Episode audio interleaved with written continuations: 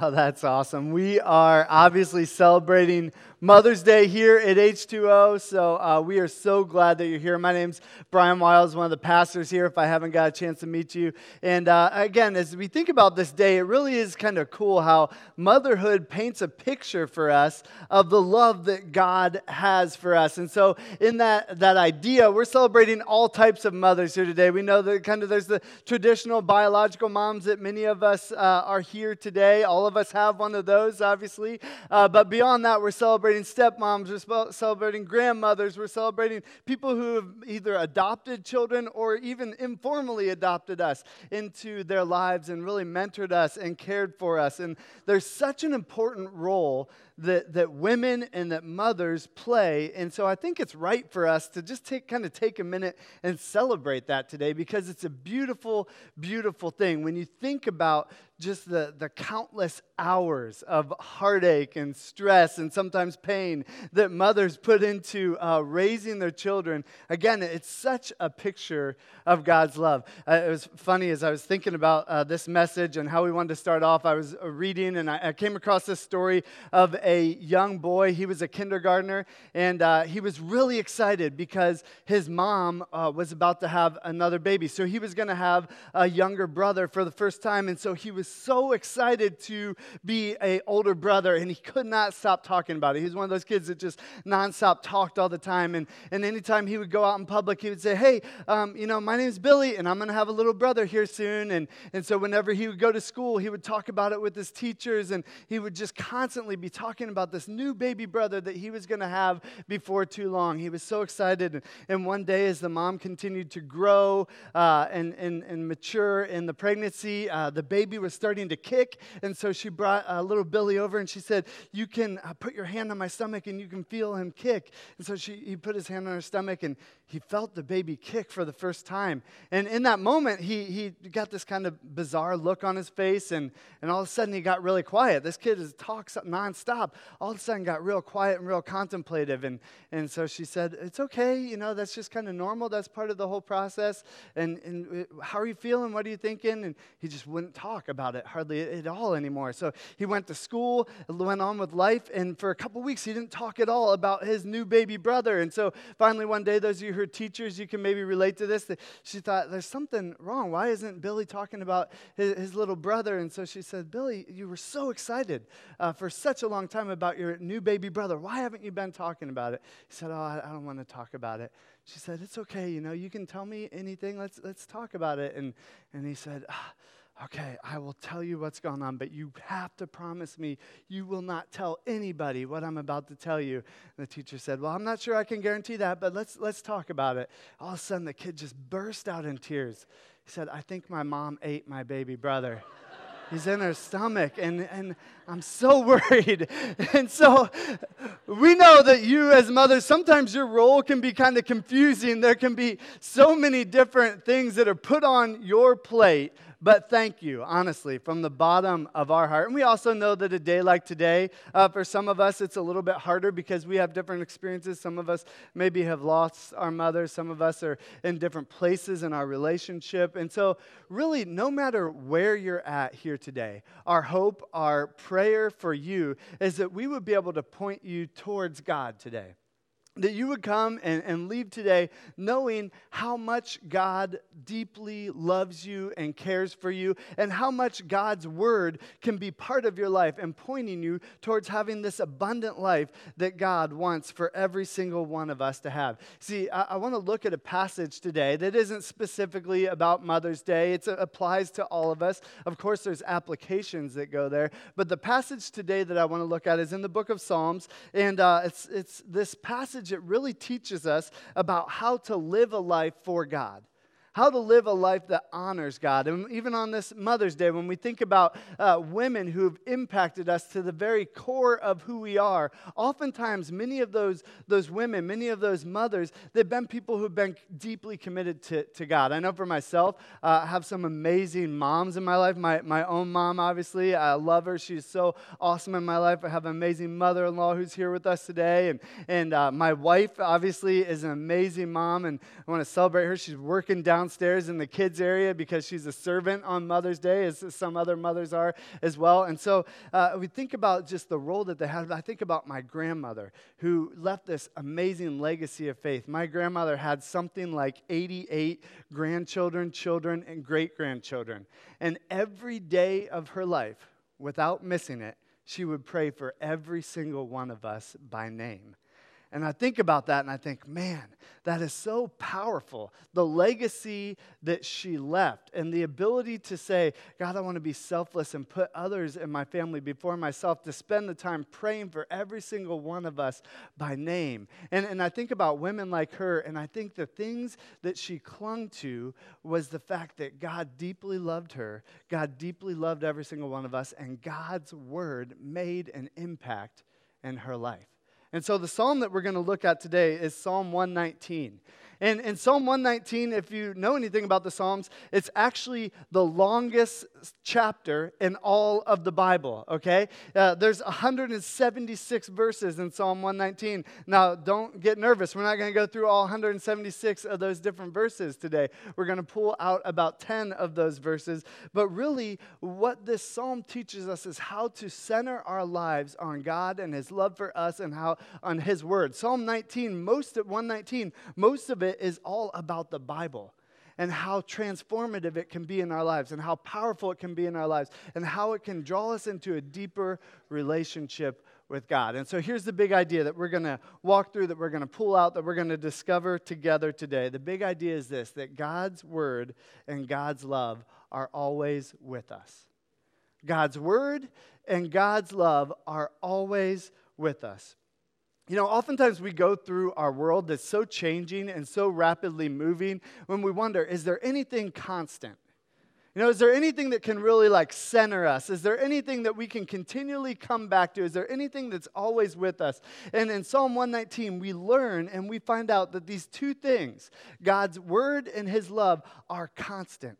In a world that is changing so rapidly around us, there is something that we can constantly come back to to center us, to draw strength from, to draw encouragement from, and to draw a power from as we seek to live our lives. And so let's open up Psalm 119. We're going to start in verse 79. And we're going to stop a couple different times throughout this chapter. And we're going to pull out three different things that I think God is, is teaching us about how to live a life for Him out of Psalm 119. So, Psalm 119, verse 79. It says this It says, May those who fear you turn to me. Those who understand your statutes, may I wholeheartedly follow your decrees, that, I, that I may not be put to shame. My soul faints with longing for your salvation, but I have put my hope in your word. And the first thing that I think the psalmist is teaching us as we come to this passage together today is this that we need to be desperate for God. We need to be desperate for God. Do you see how he says here, My soul faints with longing for your salvation? There's this desperation in the tone of the psalmist as he's teaching us how to live a life as we seek God together. I wonder if you've ever been like really desperate for anything in your life before, like truly desperate.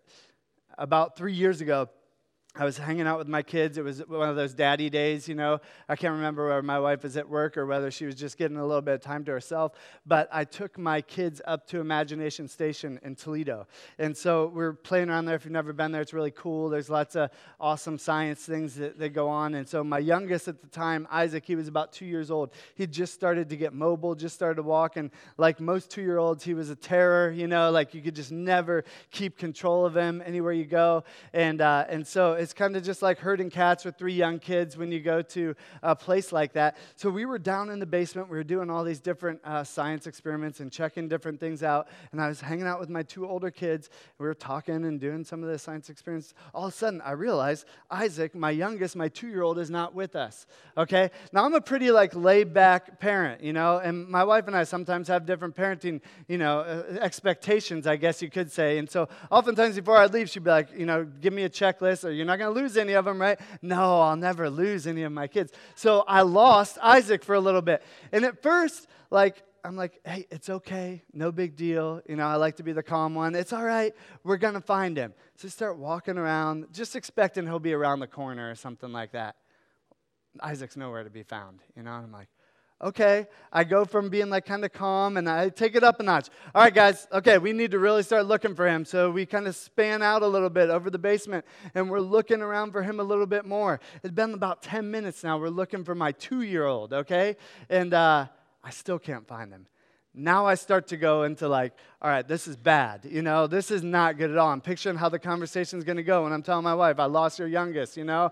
Um, and so uh, we, I say, you guys stay down here. You find somebody from Imagination Station. I'm going to start looking around. So they stay in this one spot, but they're kind of looking for him. I'm going and talking to people. Have you seen a little two year old kid, you know, uh, wandering around? And they're like, no. And so I, I go upstairs. He had just learned how to crawl, crawl upstairs. And so I walk upstairs now. I'm thinking, there's no way he actually went up these stairs, is there? And so now, like 15 minutes have passed, and I'm starting to get into panic mode. I'm starting to get pretty desperate at this point, right? And I'm starting to talk to the people in Imagination Station. Do you see anybody go out that door? You know, is it, did anything happen? Has anybody seen this little kid walking around? And so I'm walking around up on the upper floor now, and all of a sudden I look over, and there's this class full of kids that are all looking in this, you know, water display, and there's Isaac just hanging out with this different class. He had climbed up the stairs and went and somehow interacted with all these other kids. That's kind of his personality, if you know anything about him,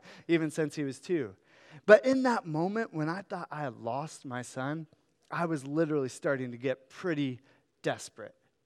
You know, if you've ever been in a situation where something happens that you know it shouldn't be right, you start to get pretty desperate. And I started thinking, what am I going to do? Am I going to have to like shut this place down? Did somebody take my kid? What in the world am I going to do? And my mind started churning. I was desperate to find Isaac in that moment.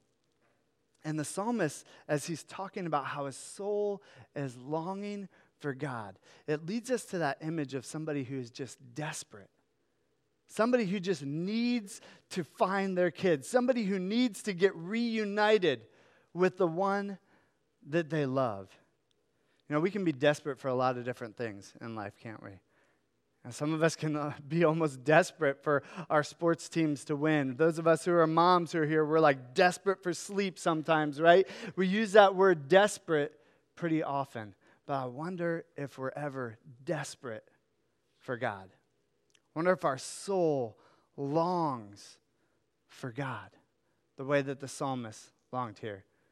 You know, the idea that just like we need water, just like we need food, we need to be in communion. We need to be in relationship with God. That's how much we want to connect with Him. That's how much we want to desire Him. I, I love our name H2O, as a church because of that water connection. You know, if you don't, if you go very long without water, you start to get desperate for it. And the psalmist says, we need to be desperate for God. And you know, the interesting thing about being desperate for God is it doesn't mean that we have to try to muster up and acquire more of God's presence in our life. We know that if we are followers of Jesus, we don't need to get more of God because God has already given us everything of Himself.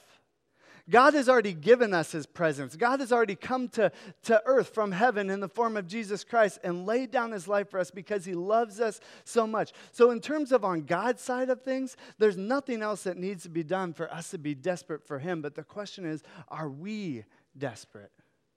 Do we want to continually long for him? Like we long for a, a, glass of water or a meal when we haven't eaten for a while. Do we long to be connected with God? Are we desperate for Him? It's hard in our culture because so many times we, we have everything already. And, and that idea of desperation doesn't always resonate with us, but He says, I long for you and your salvation. And so, for those of us who want to follow Jesus, we have to do things and point ourselves towards Christ so that we can recognize that His presence is already there, but we need to rely on Him and draw closer to Him daily because we need Him. Let's jump back into the text. Verse 82 it says this It says, My eyes fail, looking for your promise. I say, When will you comfort me? Though I am like a wineskin in smoke, I do not forget your decrees. How long must your servant wait? When will you punish my persecutors? The arrogant dig pits to trap me, contrary to your law. All your commandments are trustworthy. Help me, for I am being persecuted without cause. They almost wipe me from the earth, but I have not forsaken your precepts. See, the second thing is this if we want to have an abundant relationship, connection with God, we need to identify our concerns to the Lord. Identify our concerns to the Lord. Do you see what the, the psalmist did there? He, he said, uh, Listen, they've almost wiped me out from, from the earth. How long must your servant wait? When will you punish my persecutors? And what we see in this psalm is this connection and this relationship and this communication between the writer of the psalm and God. And he's identifying to God his questions. He's talking with God about his concerns. And he's saying, God, there's some things in my life that aren't going the way that I thought that they would go. Have you ever been in those moments before? Have, have you ever been in that situation where, as you go throughout life, you say, God, this isn't exactly how I would have drawn this up? God, this isn't what I thought that you have for me. God, why have you taken me down this path? God, why did I end up here instead of where I thought that I would be?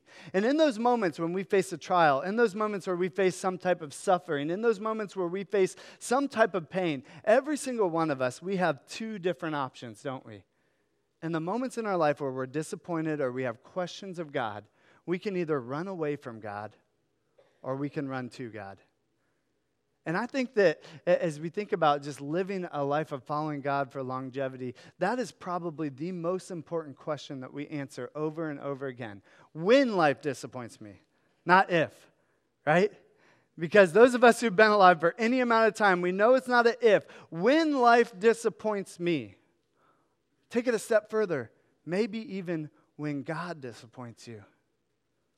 When God doesn't answer a prayer that you wanted Him to answer when a situation ends up not being how you wanted it to be, when that happens, what do you do? How do you respond? Where do you go? We have two choices run away from God and say, Well, He must not love me. He must not care for me. He's not who I thought that He was or we can run towards God. We can identify our concerns to Him. We can communicate with God. We can talk with God. And we can be honest with Him and we can run towards God. Part of running towards God is being honest with Him about how we're actually feeling about our lives and where He's brought us to. I heard this, this phrase the other day and I thought that it, it, was, it was pretty good. Uh, the phrase was this being desperate for God no, the phrase is this. Sorry, I, I jumped to the wrong part. It's this asking questions about God and having faith in God are not incompatible. You think about that? Asking questions about God or to God and having faith in God are not incompatible. And sometimes we get so afraid that we might offend God if we ask Him an honest, legitimate question that we just run away from Him instead of going to Him and identifying his, our concerns to Him. Asking questions about God or to God is not incompatible with having faith in God. God wants to know what's on our hearts, what's on our minds. The reality is, when, when suffering, when pain, when brokenness comes into our life, God wants to use it to draw us closer to Him. Tim Keller, he's this amazing author and writer, he says this he says, Christianity, talking about suffering and pain and disappointment, Christianity teaches that contra fatalism, suffering is overwhelming. Contra Buddhism, suffering is real. Contra karma, suffering is unfair. Contra secularism, suffering is meaningful. See, if we're going through a trial, if we're going through a situation that we don't completely understand, God has some purpose, some meaning in that. He says there is a purpose to it. And if rightly faced, it can drive us like a nail deep into the love of God and into a more stability and spiritual power than you can imagine. So here we have the psalmist crying out to God, saying, God, what about these people who want to hurt me? What about these people who want to harm me? When are you ever going to take care of them, God? And what Keller tells us is that if we run to God in those moments of questioning and pain and doubt, God can use that to strengthen and encourage and build our faith. So the question isn't, will we face those trials? But when we do, what do we do with them? And let's jump into this last section Psalm 119 starting in verse 88. He says this In your unfailing love, preserve my life, that I may obey the statutes of your mouth. Your word, Lord, is eternal, it stands firm in the heavens. Your faithfulness continues through all generations. You established the earth, and it endures. See, third and finally, we need to trust in the faithful, faithfulness of the Lord. Trust in the faithfulness of the Lord. You know, as we go throughout our life and as we look at all the different things that God brings into our life, oftentimes we're tempted, and sometimes we're even told by our society and our culture and our world, you need to trust in yourself. You need to trust in what you can do. You need to trust in your ability to overcome anything that comes into life. And, and, there's probably some good in that reality because we need to have a, a confidence about ourselves that, that knows who God made us to be. But listen, if you're only trusting in yourself in this life, you will end up being disappointed. I can tell you from experience. Because even if God has made you to be the most awesome, most powerful person in this world, you are finite. You're human. You can't handle it all on your own strength. But God, God can and His faithfulness and His power and His word we can trust. Did you catch uh, the, the big idea from that verse? It says, Your word, Lord, is eternal, and your faithfulness establishes through all generations. You see, God's word and God's love are always with us. And so, as we go about life trying to share the love of Christ with other people, we can be confident that God, loving us, has empowered us through those two things. We can know that, that God loves us beyond a shadow of a doubt because, just like a good father, just like a good parent, on this Mother's Day, the love that a mother has for her children, God has that same type of love for us when He sent His Son Jesus to come to this earth and die for us. And that displayed the reality that His love will never leave us.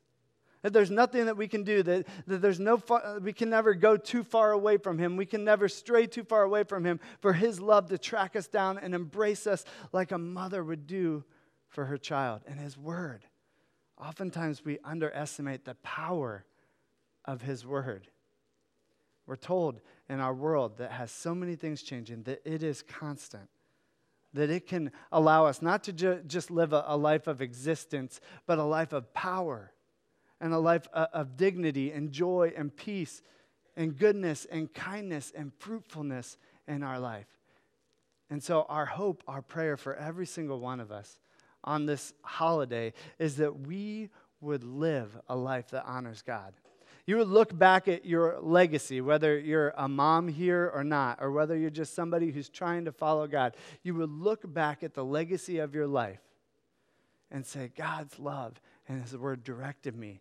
They guided me. They helped me point people towards Christ over and over again. See, God is with us.